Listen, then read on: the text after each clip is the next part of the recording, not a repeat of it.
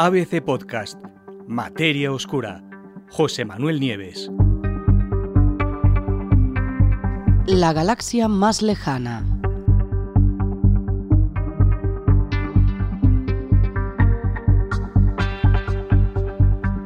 Un equipo de astrofísicos del Harvard Smithsonian acaba de observar lo que probablemente es la galaxia más lejana vista hasta ahora.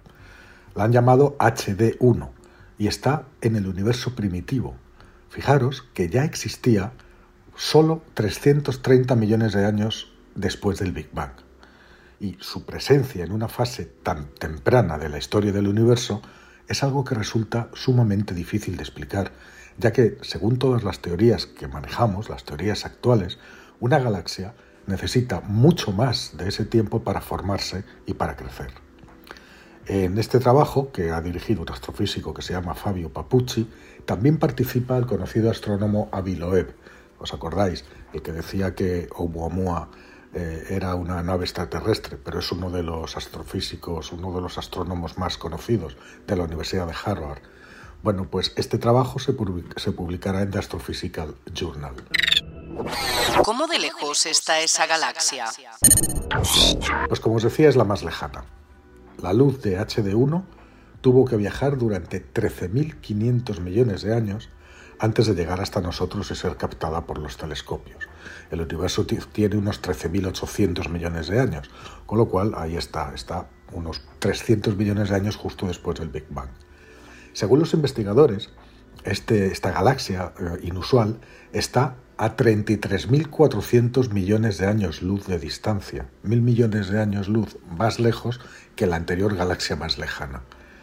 Eh, os estaréis preguntando cómo es posible, ¿no? 33.000, si has dicho que, que la luz viajó durante 13.500 millones de años.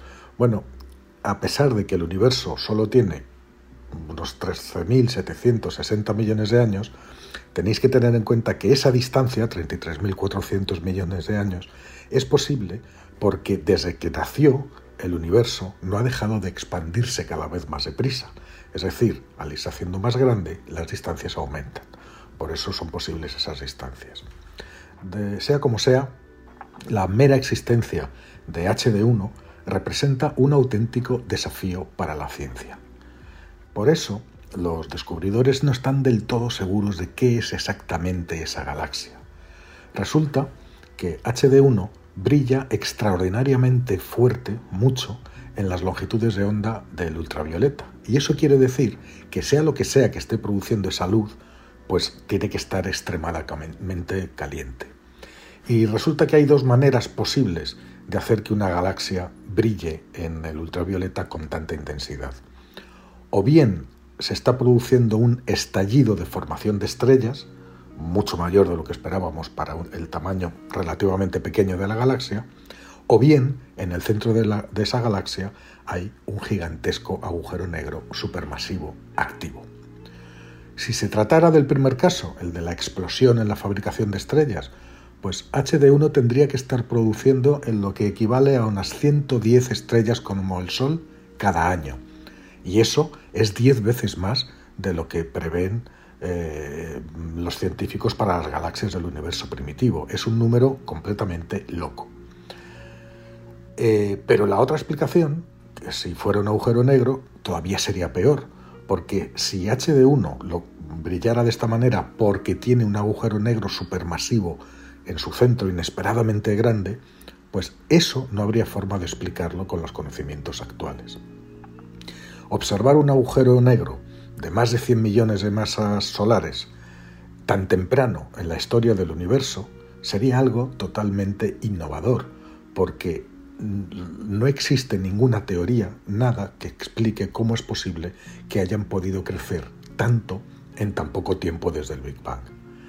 Los agujeros negros efectivamente necesitan tiempo para crecer y resulta que si HD1 tiene un agujero negro gigantesco en su centro y solo tiene 330 millones de años desde el Big Bang, en ese tiempo sencillamente no ha sido suficiente para que un agujero negro así pueda llegar a crecer de esa manera.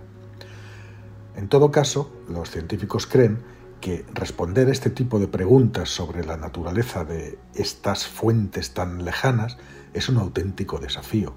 Es, dice el investigador, eh, Papucci, lo, eh, esto lo cito textualmente, es como tratar de adivinar la nacionalidad de un barco por la bandera que enarbola, estando lejos en tierra, con el barco en medio de un vendamal y en medio de una densa niebla. Tal vez podamos ver algunos colores y formas de la bandera, dice el científico, pero no en su totalidad.